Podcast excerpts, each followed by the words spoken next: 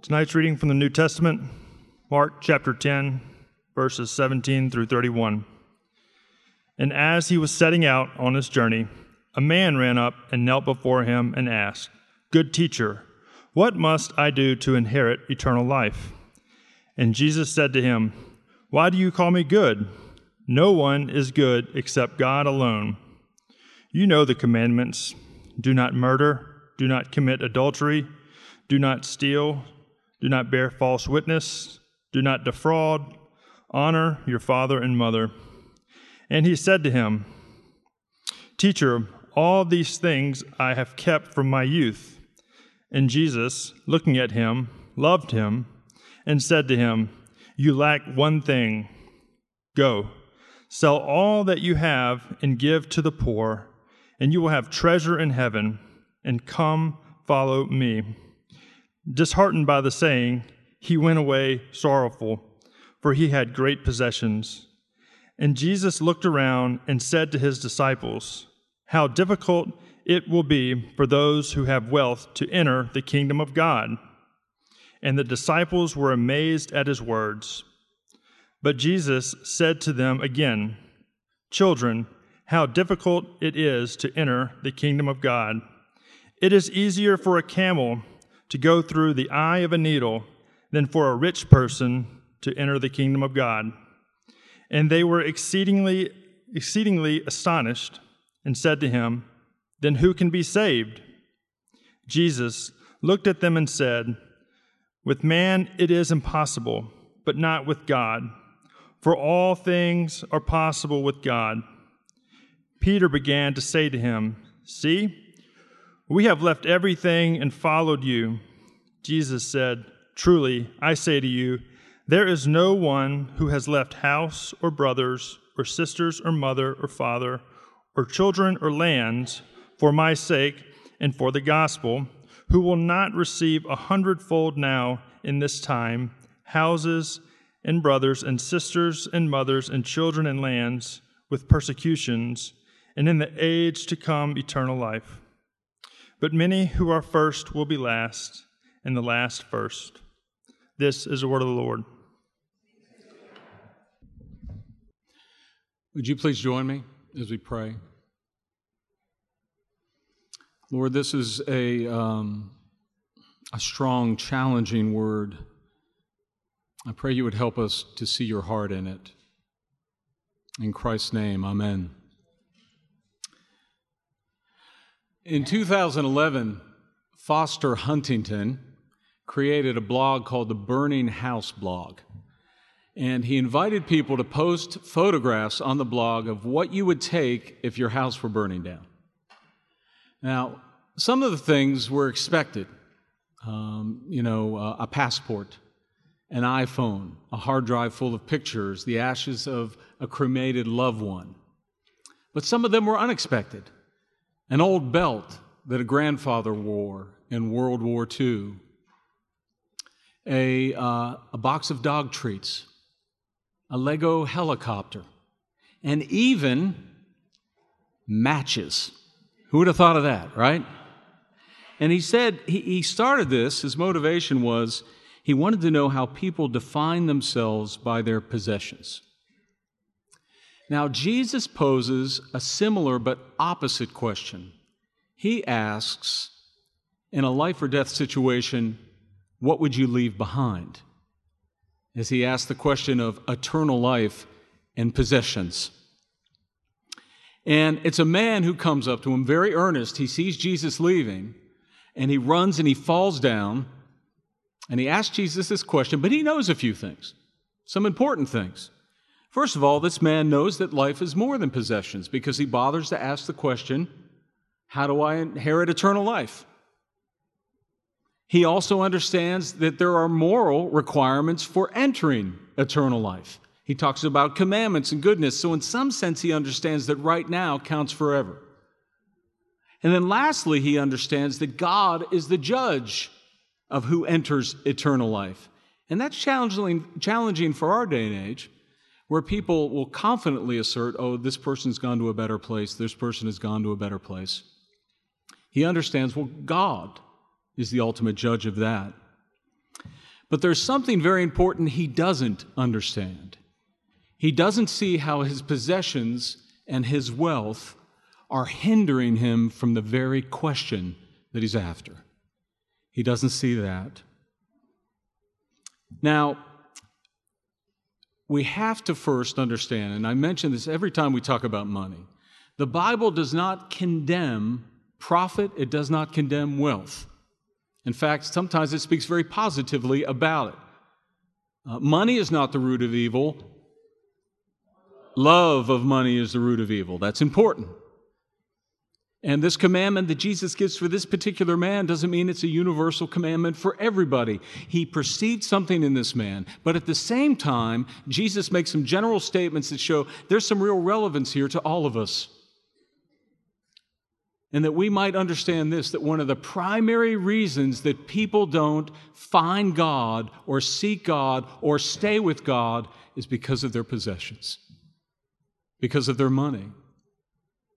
And in our culture, where Americans typically believe that only one percent of people are upper class, right? There's a perspective change we need. I mean, I think we tend to believe that someone is rich if they're just a couple stages above us, right? We don't typically, we look up to think whether someone's rich. We don't look down to see how people perceive us. But we need to take heart here in this challenging passage. Why? Because Jesus looks at the man. The Greek word is actually, he scrutinizes the man. He looks him from the inside out. He's looking at you and I from the inside out, and he loves him. He has compassion on him. He's ready to help. Are you ready to receive? And so let's look at this challenging topic of our possessions, and I want to look at it through three, or rather two ideas, our possessions and our identity, and our possessions and grace. Okay, let's look at those two things. First of all, our possessions and identity. This past week I read an article that was in the British Psychological uh, Journal, or Society Journal, and the article was on the relationship between our stuff and ourselves. And there were lots of good insights. First of all, that relationship between our stuff and ourselves begins really early. You know, they, they noticed how uh, a fourth of all conflicts with twenty-two-month-olds was about possessions, the stuffs they had. They seem to see that for two and four years, uh, two or two to four-year-old, uh, there's an assumption, a rule that they operate from. It's uh, basically the first one who has it always possesses it. Even if someone else takes it, right, it's yours because you had it first.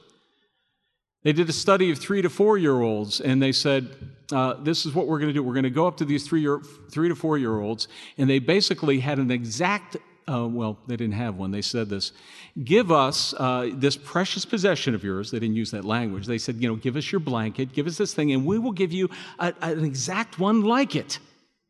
Most of the kids wouldn't fall for it. No way. And the ones that actually handed it over, as soon as they handed it over, they burst out in tears, right? The thought of giving it up. And it carries into our teenage years. Studies have shown that when teenagers receive flattery from their peers, their desires for material possessions go down. Uh, girls, when they share clothing, it's not just sharing clothes, they're sharing friendship. It's actually an overlapping of identity that's happening. And for adults, we often know that our possessions mean more than just possessions. Uh, someone who actually lost their house in a fire said this, "It isn't just a house. Our homes are our foundations, retaining in their walls memories and all the experiences that happen within them." Our possessions represent stories, and they represent relationships. I mean, do any of you here have a keepsake from a loved one that passed on? Yeah, quite a few of you do. I do. Why do you have it? Because of the story it represents. Now, the reason I'm saying this is we have to be, we, we can't be too quick to write this guy off as just this heartless materialist. You know, this guy that just cares about things. His identity is mixed up with his possessions in the same way that our identities get mixed up in our possessions. He has a case of uh, dragon sickness. If you've seen the movie The Hobbit, right? Thorin Oakenshield. He gets around all that dragon gold and he loses himself. This man has lost himself. He's possessed with his possessions. And I have to say, I can relate. I don't know about you, but if I lose my phone or a house key or my wallet, I can't think about anything else. I'm obsessed. I'm possessed. Where are these things? It's like my whole life is bound up in this thing that I possess. And it's not just losing things. It's finding things that possesses us, finding that car, just the right make and right model and even the right color that we want, that perfect wedding dress, the best barbecue ribs, that digital camera we have to have. And if we happen to go to the store and they're out of stock, it's a travesty, right? How can, how can you be out of stock? What sort of place is this? What sort of business is this that you would be out of stock? Forbes magazine has uh, online uh, has a little uh, article that says, "This is your brain on shopping." And they basically talk about how um, the pleasure center of the brain is activated. But it's not just our brains, it's our heart and our soul as well, isn't it? Um, two weeks ago, we looked at Jesus talking about what it means to be a follower of Christ. And in it, he said, those that try to save their lives will lose their lives. And as we looked at that, I told you that that word life essentially means core identity. Now, remembering that, bear in mind, and I want you to think about the man who we just read about and this, this challenge that Jesus gives. If anyone would come after me, let him deny himself and take up his cross and follow me. For, for, for whoever would save his life will lose it, but whoever loses his life for my sake and the gospel's will save it. For what does it profit a man to gain the whole world and forfeit his soul? He's lost his core identity in the things that he's had. And again, I think it's very easy for us to hear Jesus' warning and say that warning is for people that love to sit on a big pile of money and, and laugh and count it. Those are for people that are just obsessed with making more and more. I think we'd like to think that, but it's more hidden and subtle than that, isn't it? I mean, it may show up in your life in a hesitancy to invite that family over that has the kids that climb all over your furniture, right? Or maybe it's um, you walk into another person's home and you feel shame about your home. Or maybe it's your balance runs low or the stocks go down and you find yourself gripped with fear. Or maybe it's depression because you realize it's likely that your income will not go up for the rest of your life. All these ways that show us the way we are possessed by our possessions. In that journal I quoted, there was this insight that uh, people who find less satisfaction in community and traditional sources like family, country, and religion turn to alternative sources in the marketplace. See, what we're understanding here is that our materialism isn't ultimately a problem with things, it's a problem with relationship. It's a problem of relationship primarily.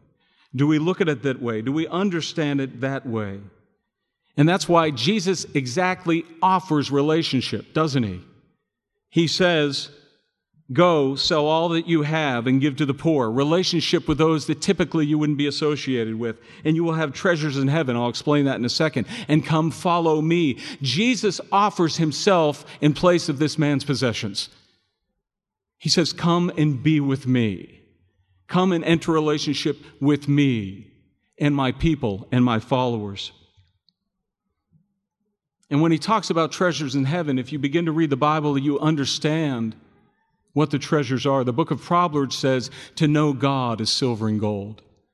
In the book of Jeremiah, we read, let not the rich boast of their riches, but let the one who boasts boast about this, that they have the understanding to know me, that I am the Lord. And then Revelation twenty, the pinnacle, right? Heaven. You're in heaven. What do we find?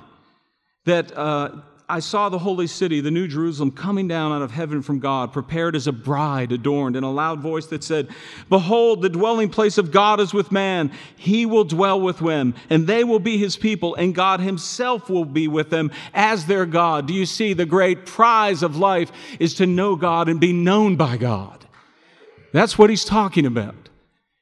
And when we come to know God and be known by God, we also come to understand what the book of Deuteronomy said, that we are his treasured possession. You understand that Jesus was saying, let go of your treasures that you might know that you are my treasured possession. And the more you and I can let go of those things, the more we find ourselves letting go into the heart of God. And it's not just an experience that we experience now. We can taste it. You know, Meg's grandmother used to always say, uh, my family is my million dollars. Well, in the gospel, God says, my family is my billion dollars. And you get to draw on some of that money now. The disciples said to Jesus, you know, uh, we've left everything to follow you. And Jesus says, I don't know if you noticed this. He says, there is no one who has left, not left everything, who will not receive a hundredfold now in this time, houses and brothers and sisters and mothers and children and lands with persecutions and in the age to come. Now, some people read that and go, okay, that's sort of the health, wealth, the prosperity thing. If I pray and I'm in faith, I get it all now. I would say that's a superficial reading. Number one, he is saying we get to taste something now. He's also going to say it's still going to come with persecutions, but what is it? It's the community of God. It's the mothers, the brothers, the houses belong to people. The apostles would go out and preach, and how would they be provided for? They didn't have anything. It would be the community of God that provided for them. It would be the relationships. That's the blessing. It's the possession of God's people. I will tell you, I have been blessed a hundredfold by you. By your rich uh, encouragement to me, by your rich patience and support, by your rich asking, how's Meg feeling? How are your kids doing? By your love, by blessing me with your house, blessing me with your finances. But it's the community that blesses me. It's the relationship. And as we begin to experience the relational side of it, the relationship between our possessions changes. Maybe we're not no longer asking, what's the return on my investment, but rather, are the people that are making this stuff an investment in, are they being treated morally? Or maybe it's the relationship to our money and the poor. I hope you noticed with that when that man, when Jesus recounted those commandments to the man, he slipped in one. Anybody notice what he slipped in? You can peek. What's one there that's normally not there?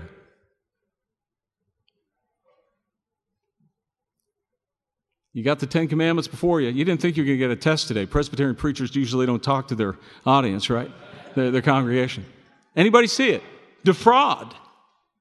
He mentions defraud. And then he mentions go sell to the poor. Could it be that this man had made his money by defrauding the poor? It's likely. And so Jesus speaks to him.